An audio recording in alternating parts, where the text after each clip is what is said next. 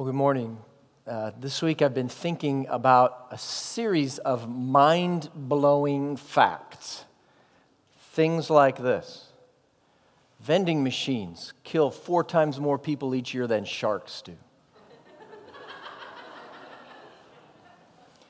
Each of the main characters in SpongeBob SquarePants was inspired by one of the seven deadly sins. I mean, some of you just I'm not going to explain it, you'll have to look it up later. Barry Manilow did not write his hit, I Write the Songs. Okay, I know for an entire generation I've just popped your bubble, but um, he did write, I am stuck on band aids because band aids are stuck on me. That was Barry Manilow, but not, I write the songs.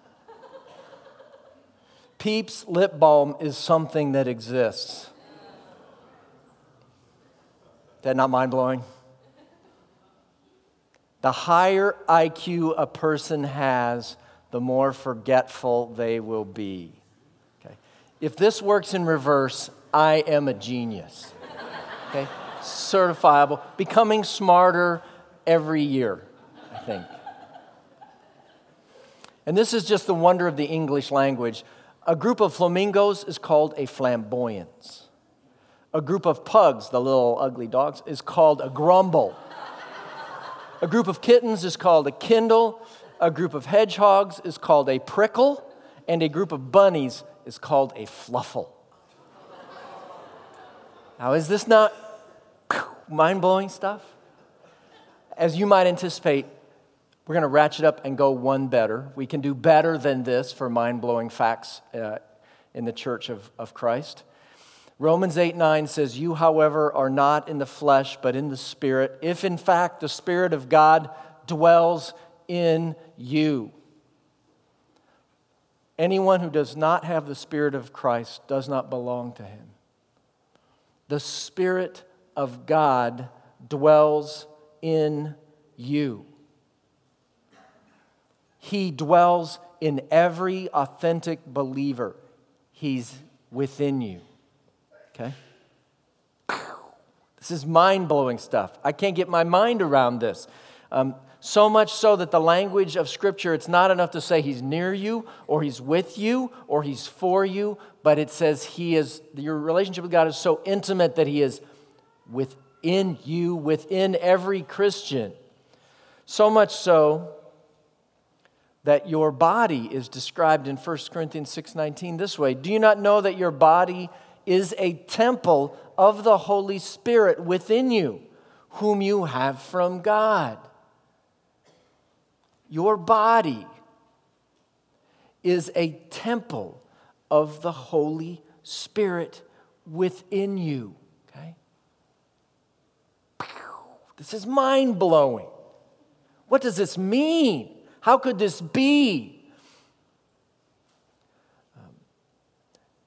And it's not purely an individual thing, although Paul's thinking individually here about our bodies, physical bodies, uh, where the Spirit is within me and He's within you, and our bodies, our physical bodies, are the temple of the Holy Spirit. The temple language is also applied to us corporately. In 1 Corinthians 3, it says, Do you not know that you are God's temple and that you is corporate there? It's y'all, it's all of us are God's temple and that the, God's Spirit dwells in y'all. If anyone destroys God's temple, God will destroy him, for God's temple is holy, and y'all are that temple. Okay? So, our bodies are the temple, and we are the, the temple of the Holy Spirit. Um, and this is a huge, huge deal. In Corinth, the letter Paul's writing here will be mostly in 1 Corinthians 12 today, if you want to open your Bibles there. Um, in Corinth, there were lots, as I understand it, lots of temples to lots of gods on almost every street corner kind of thing.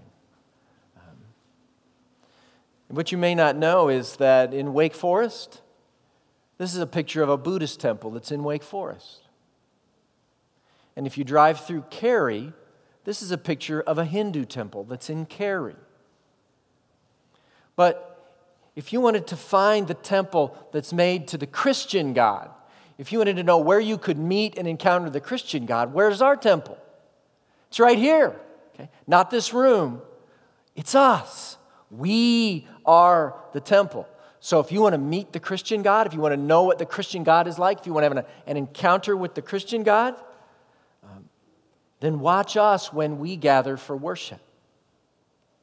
Watch the way we love one another, the way we forgive one another, the way we care for one another when we have need, the way we share with one another when we have plenty.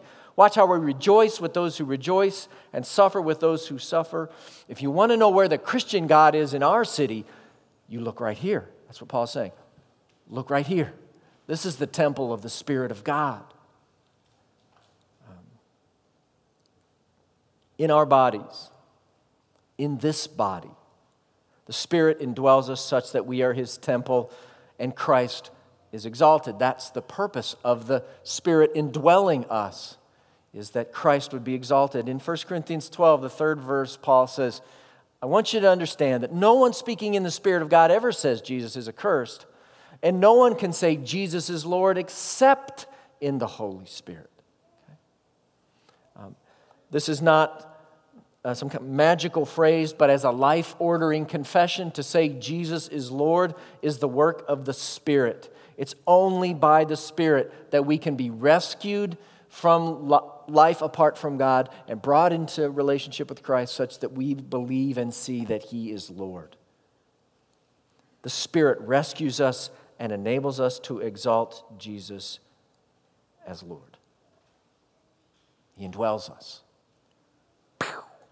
Mind blowing stuff. If there's a verse about the Spirit that's right up against this teaching of the indwelling of the Spirit in terms of its mind blowingness, um, it's one found in 1 Corinthians 12, and it follows this little cluster of verses. Let me start with these. Paul writes There are varieties of gifts, but the same Spirit. There are varieties of service, but the same Lord, and there are varieties of activities, but it's the same God who empowers them all in everyone. And when Paul here refers to the same Spirit, same Lord, same God in these verses, he's talking about, it's a veiled reference to what we'd been studying before this teaching on the Holy Spirit. He's talking about the Trinity. Okay? The Holy Spirit, the Lord Jesus, and God the Father. The three of them in diversity work together in the Trinity as one God, three unique persons one God. And the church reflects that diversity given by the members of the Trinity. And it's that diversity that makes us one, as we'll see. The diversity that fuels the unity of the body of Christ reflects God Himself. This is how the Spirit manifests Himself in the church, in a unity that's fueled by a diversity of giftings. Now, this leads up to this absolutely mind blowing little verse, and we'll spend the rest of our time looking at the ramifications of this as it spills out in the rest of the chapter. Here it is, verse 7 To each is given the manifestation of the Spirit for the common good. Okay? To each is given the manifestation of the Spirit for the common good. And I'm going to break that into three parts, and I've underlined the first one for you. To each is given. The intent of the Spirit is to make himself known, reveal himself, manifest himself through every member of the church, every member of the body of Christ. Each one is given. There is not one believer in this room that this teaching is not true about. The Spirit desires to throw, show himself through you. Through you. You are not the exception you. The Spirit indwells you, and He wants to manifest Himself through each of you uniquely. Okay? Even you. Okay? Mind blowing stuff. You, not the person next to you, but you. And this leads to remarkable diversity in the church. We're not the same. Okay? Says, um, to one is given through the Spirit the utterance of wisdom and to another the utterance of knowledge, according to the same Spirit, to another faith by the same Spirit, to another gifts of healing by the one Spirit, to another the working of miracles, to another prophecy, to another the ability to distinguish between spirits, to another various kinds of tongues, to another the interpretations of tongues. All these are empowered by one and the same Spirit, who apportions to each one, each one individually, as he as he wills. So one person gets this gift, another gets that, and yet another gets this, and another gets that. There's a list of nine different things here. But this is not the only listing of spiritual gifts in the New Testament. There's a, a number of others, and if you add them up, they don't match. There's over 20, and there's no discernible order or pattern to them. And the point seems to be radical diversity and total inclusiveness. Everybody gets a gift. No two are alike. These are more like categories that our gifts would, would play out in. That's why, as near as I can tell, my, my best gift to serve the church is teaching. And I exercise it mainly here. My wife's best gift to serve the church is teaching. She exercises it with second grade. Okay? Very different. Same, same bucket of, of, of gifts. Um, radical diversity, total inclusiveness. And, and I realize when I say that you have a spiritual gift, and it's very unique to the Spirit's going to manifest Himself uniquely through you, that raises a lot of questions. And one of them uh, is are, are these all the gifts that I have to choose from? Probably not. Okay? Probably not. Uh, there are other ways the Spirit manifests Himself to build up the body. Uh, for instance, people gifted in music people gifted in prayer. So we could imagine other, other ways. So probably these are not intended to be an exhaustive list since none of them are exhaustive in and of themselves. Um, another question that comes up are, are all these gifts still available? And the position of our church is evidently and most likely. And that's been the teaching of our church in the past. We welcome any biblical manifestation of the Spirit of God that builds up the church. And likely it would be including these things that we read here. Um, and I realize there's a lot of questions that come up around all that. And if you want to learn more about that, I'm not going to answer those questions this morning. But back in 2011, we taught through this book of 1 Corinthians. There's a whole series of messages in 1 Corinthians 12 through 13 in August and September, I think, of 2011. They're on our website. You, if you want to learn more about spiritual gifts and how they work in the church, you could go there and get a much better, fuller teaching than I'm going to be able to do this morning. How do you find your gift? Well, to bottom line it, uh, John Piper gives us really good advice. I'll share it with you. He says, I really believe that the problem of not knowing our spiritual gifts is not a basic problem. More basic is the problem of not desiring very much to strengthen other people's faith. Human nature is more prone to tear down than it is to build up. The path of least resistance leads to grumbling and criticism and gossip, and many there be that follow that path. But the gate is narrow, and the way is strewn with obstacles that leads to building up and strengthening of faith. So the basic problem is becoming the kind of person who wakes up in the morning, thanks God for our great salvation, and then says, Lord, oh, how I want to strengthen people's faith today. Grant that at the end of this day, somebody will be more confident of your promises, more joyful in your grace, because I crossed his or her path. He says, The reason I say becoming this kind of person is more basic than finding out your spiritual gift is that when you become, become this kind of person, the Holy Spirit will not let your longings go to waste. He will help you find ways to strengthen the faith of others, and that will be the discovery of your gifts. He says, So let's apply ourselves to becoming the kind of people more and more who long to strengthen each other's faith. We must not get hung up on naming our gifts. The thing to get hung up on is are we doing what we can to strengthen the faith of the people around us? I think, he's, I think that's really good advice. You best discover what your gift is, how the Spirit wants to use you by actively serving the church. Then, when people affirm you, and oftentimes you can just sense God's pleasure in the service, then you're in a realm where the Spirit is really desiring to use you. Now, having said that, once you've identified your gift, the temptation will be to use that identification to excuse you from service. So somebody comes up to you and says, Hey, we need help with our children's ministry. You're like, Don't do children, not my gift. Okay? Okay. Let, let Stephanie Jackson affirm that prompting that you have that it's not your gift. But when the church has a need, we serve, whether it's really our gift, gift or not.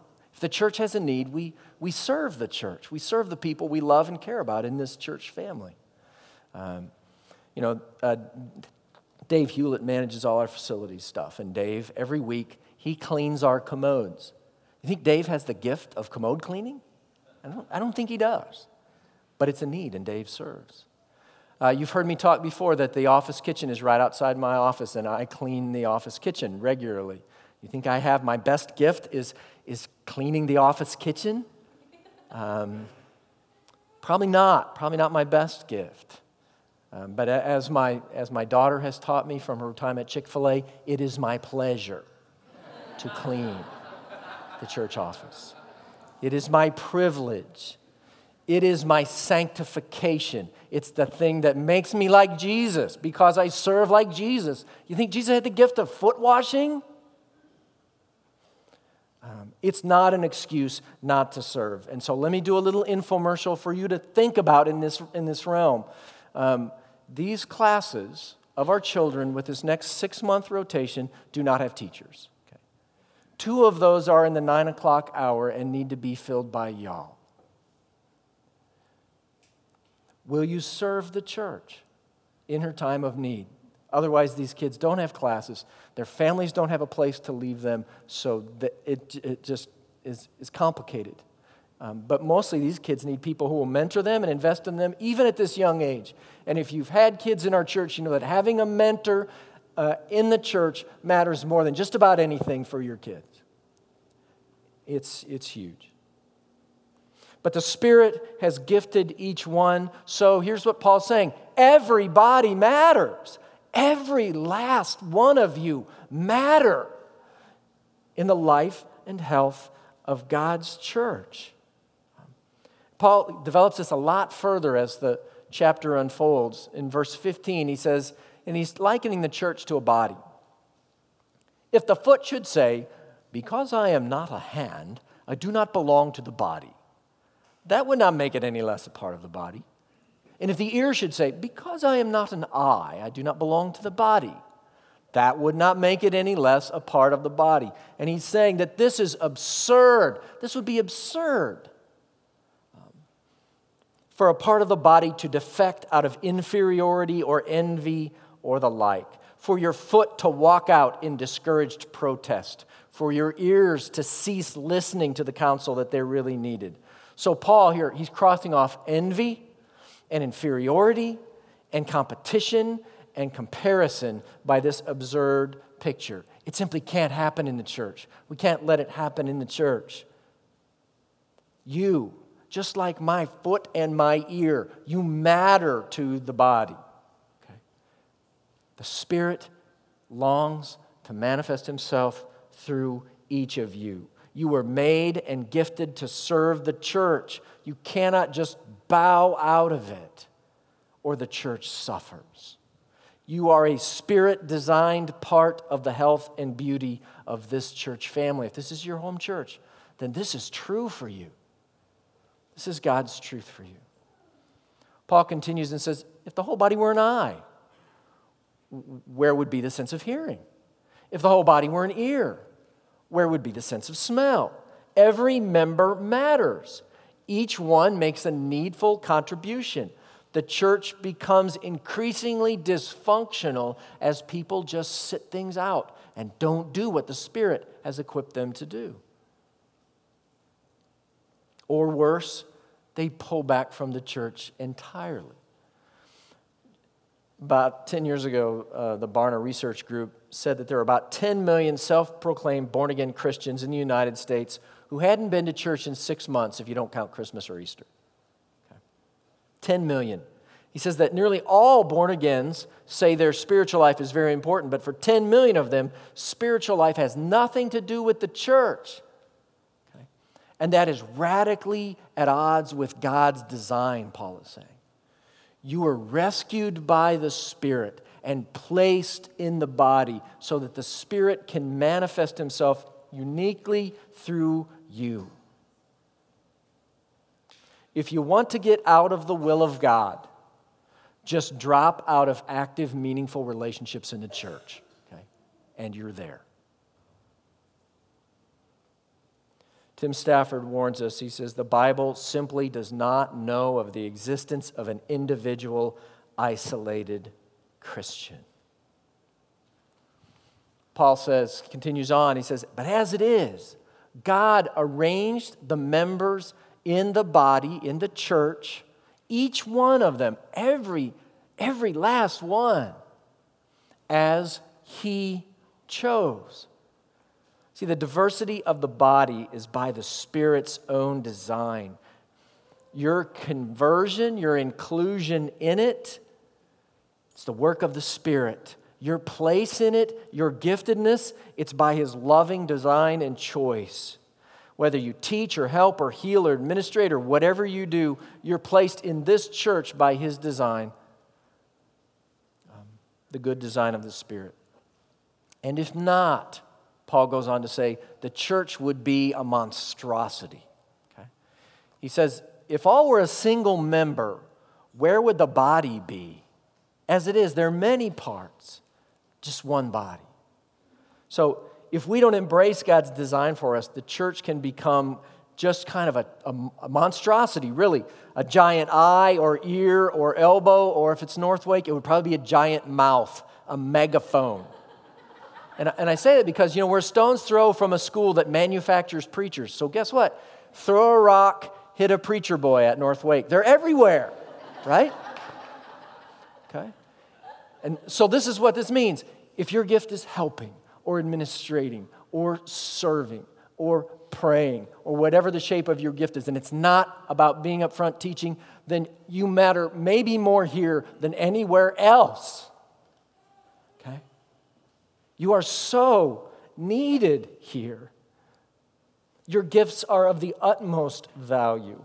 Not that teaching gifts don't matter, but that the others are needed so, so much alongside them to make us a normal body the church. There are no useless members. There's an African proverb that illustrates this well. It says, If you think you are too small to make a difference, try spending the night in a closed room with a mosquito. You can think about that on your way home. Mind blowing stuff, right? Uh, you matter. You matter. Not just the person next to you or the people that stand up here or the people that lead stuff. You matter. By God's design, through the gifting of His Spirit. To each is given the manifestation of the Spirit. So you're not just given a gift. When we talk about a spiritual gift, actually, that's kind of like code for the way the Spirit makes Himself known and works through you.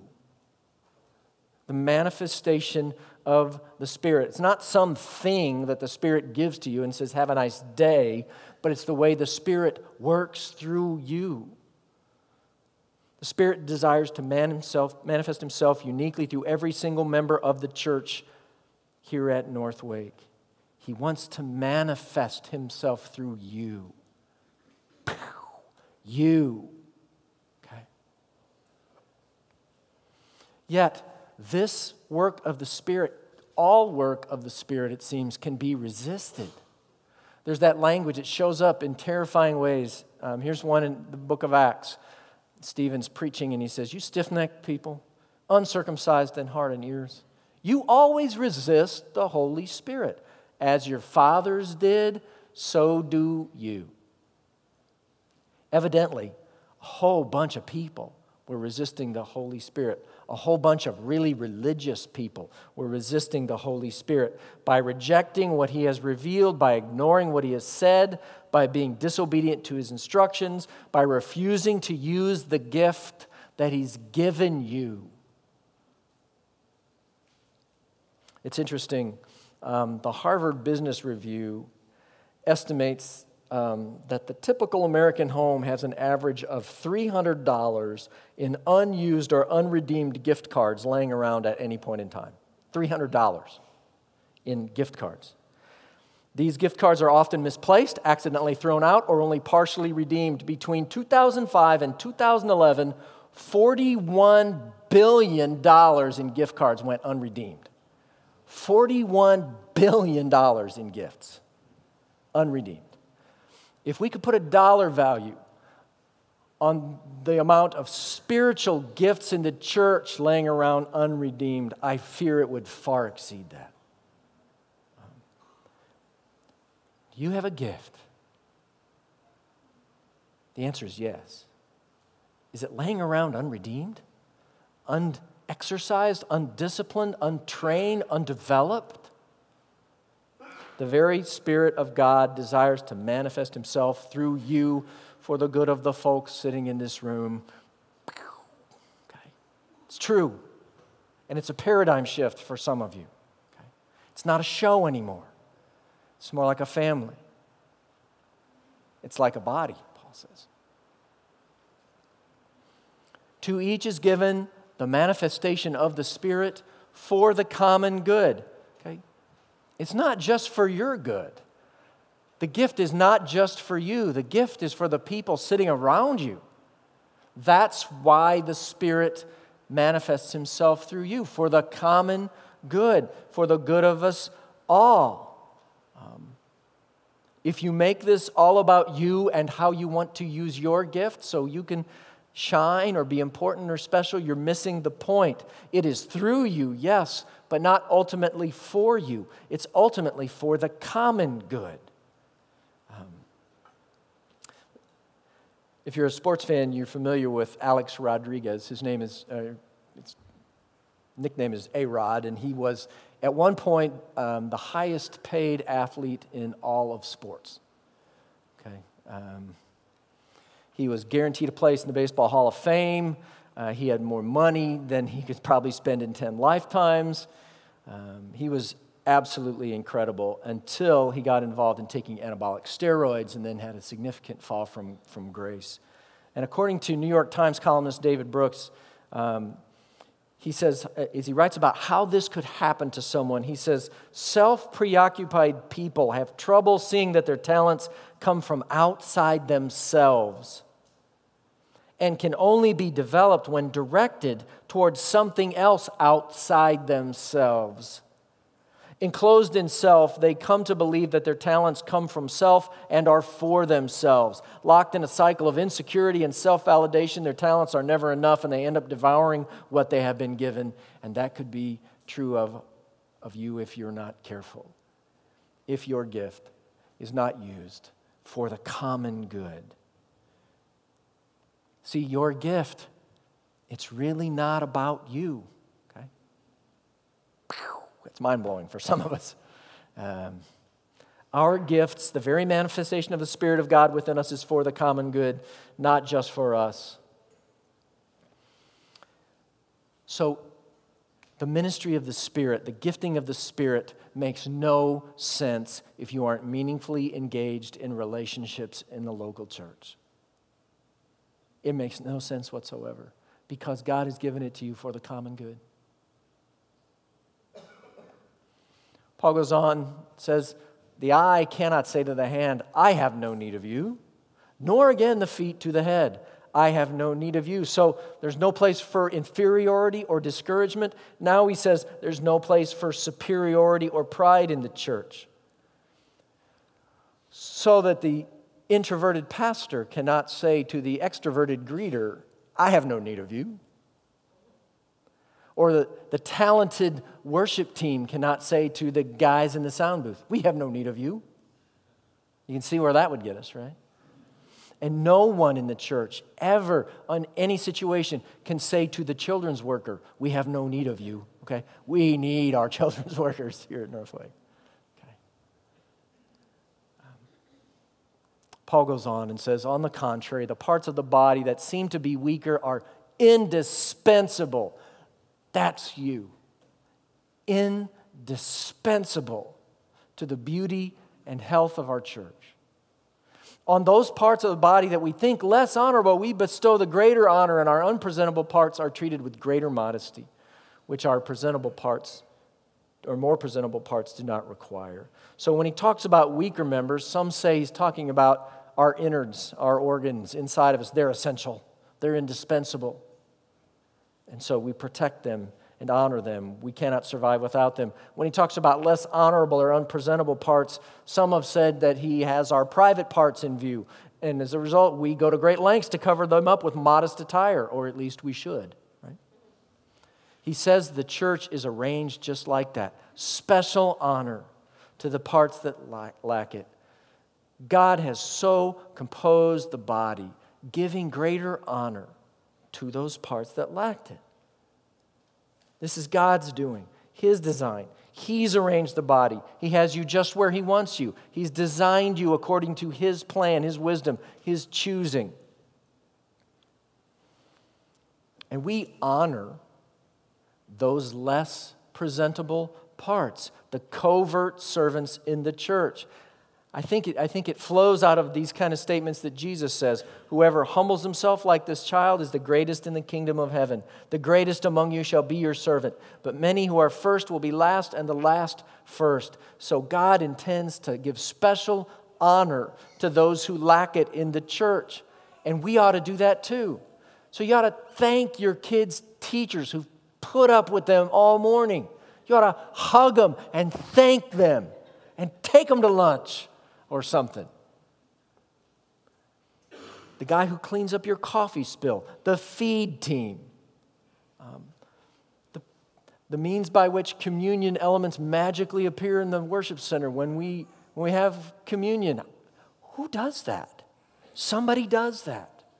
You ought to find them and thank them and honor them because God has designed that behind the scenes servants serving well should be given special honor.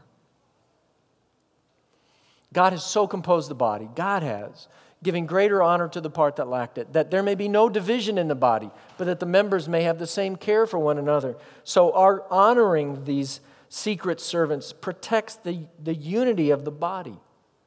It protects us from elitism and discrimination and favoritism and even apathy that will divide us.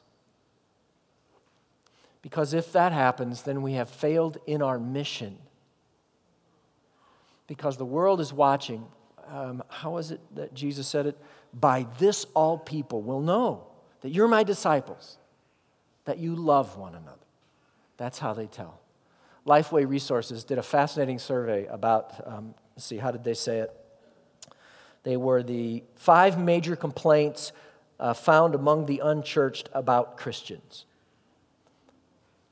Two of the five were these. It really ticks off unchurched people when Christians treat other Christians poorly. They see that as hypocrisy. And when Christians say that they believe, but they don't meaningfully engage the church, they think that's hypocrisy too. The unchurched, these are two of their top five gripes against Christians. See, if we do not care for one another, we have failed in one of the things that Jesus says matters most in life loving our neighbors as ourselves. So the Spirit has designed the body to protect against division and promote mutual love and care for one another. See, my gift for you, your gift for me. That's how the church works. We're for each other. We serve by the Spirit one another. And it gets to such an extent, Paul says, that if one person, just one member suffers, we all suffer together. And if one member is honored, we all join the party. Okay? Um, this describes the way the church is built, but it also prescribes the way we must build the church here. We must be building relationships with each other such that when, when you suffer, someone is close enough, you've, you've gotten involved enough, somebody knows, and they enter into your suffering with you, your hardship. And when you, when you celebrate, somebody comes to the party because they know you that well. They want to be part. When was the last time you high fived somebody in this room and gave them a hug because of something great that had happened in their world? When was the last time you wept with somebody and bowed in prayer because of the suffering they were facing. Someone in this room. See, this is God's design for us. If you have isolated yourselves from meaningful relationships in your church family, you are out of God's will for your life. It's just that important. That's how He has designed us. Okay? Mind blowing fact. Okay? Here it is. The Spirit of God indwells you and is desirous to manifest Himself through you to exalt Jesus as Lord in your life and in the church. And He has gifted you uniquely to serve and bless the church. That's, that's a game changer. I, I ran across a video that I think, I, I think it just really captures the church. It's about a city um, the city of Cateura, Paraguay, and the city is actually built on a slum um, that's, a, that's a landfill. More than 1,500 tons of trash get dumped onto the landfill every day, and about 1,000 residents make their living by picking through the garbage and recycling what they find there. 1,000 people live in this city of Quechua on the landfill, in the dump. There's a young professional musician named Favio Chavez. He saw the poverty there and he thought one of the things that he might could do for the children to restore some dignity to their lives was to teach them music. So he started a little music school there in the landfill, the city on the landfill. And he was somehow given five violins and, and he had 50 students sign up. So he needed to do something. Watch, this is, this is what he did.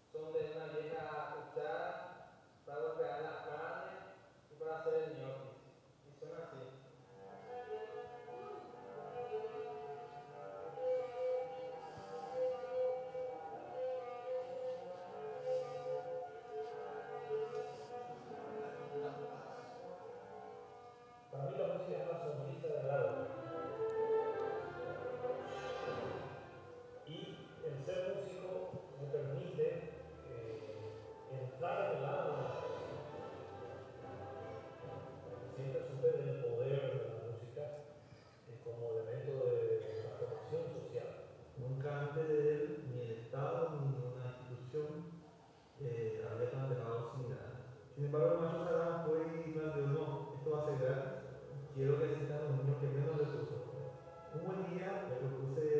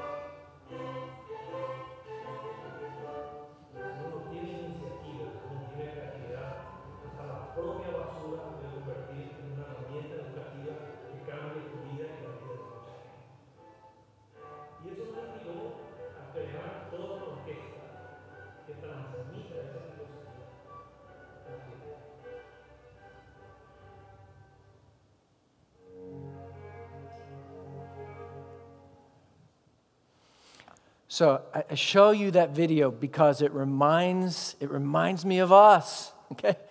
That's our story. The Spirit rescued us from the trash and gifted us. And together, together, we exalt Christ beautifully. Together. Okay? That's, our, that's who we are. And God has uniquely gifted every one of us to strengthen the church and exalt Christ, right? Mind blowing stuff. What are you going to do with that? What if it's true about you? What are you going to do with that? Are you willing to let the Spirit use you for the good of your church family, the folks right here in this room? Are you willing to say yes? Are you willing to put your yes on the table and just say, God, whatever gifts you've given, I will use. I will use. Maybe you've been holding back or holding on to something that's been holding you back, or maybe you've been badly wronged or hurt by the church, even this church. You've been overlooked or maligned or talked about or misunderstood. Some of you have been betrayed by the church. Some of you are in school and you're planning to serve God when you get out of school. I've got news for some of you. Some of you never get out of school. Okay? You just, it's your lot in life. So if you're waiting, you'll never serve the church with your gifts. So today, what I want to invite you to do is just to come and, and say, Yes, Spirit, I'll use the gifts you've given me to bless the people in this room however you ask of me. Yes, that's why you rescued me. That's why you gifted me. Yes, I'll do that. So if you'll stand with me, let's say yes to Christ, worship Him in song as the worship team leads us.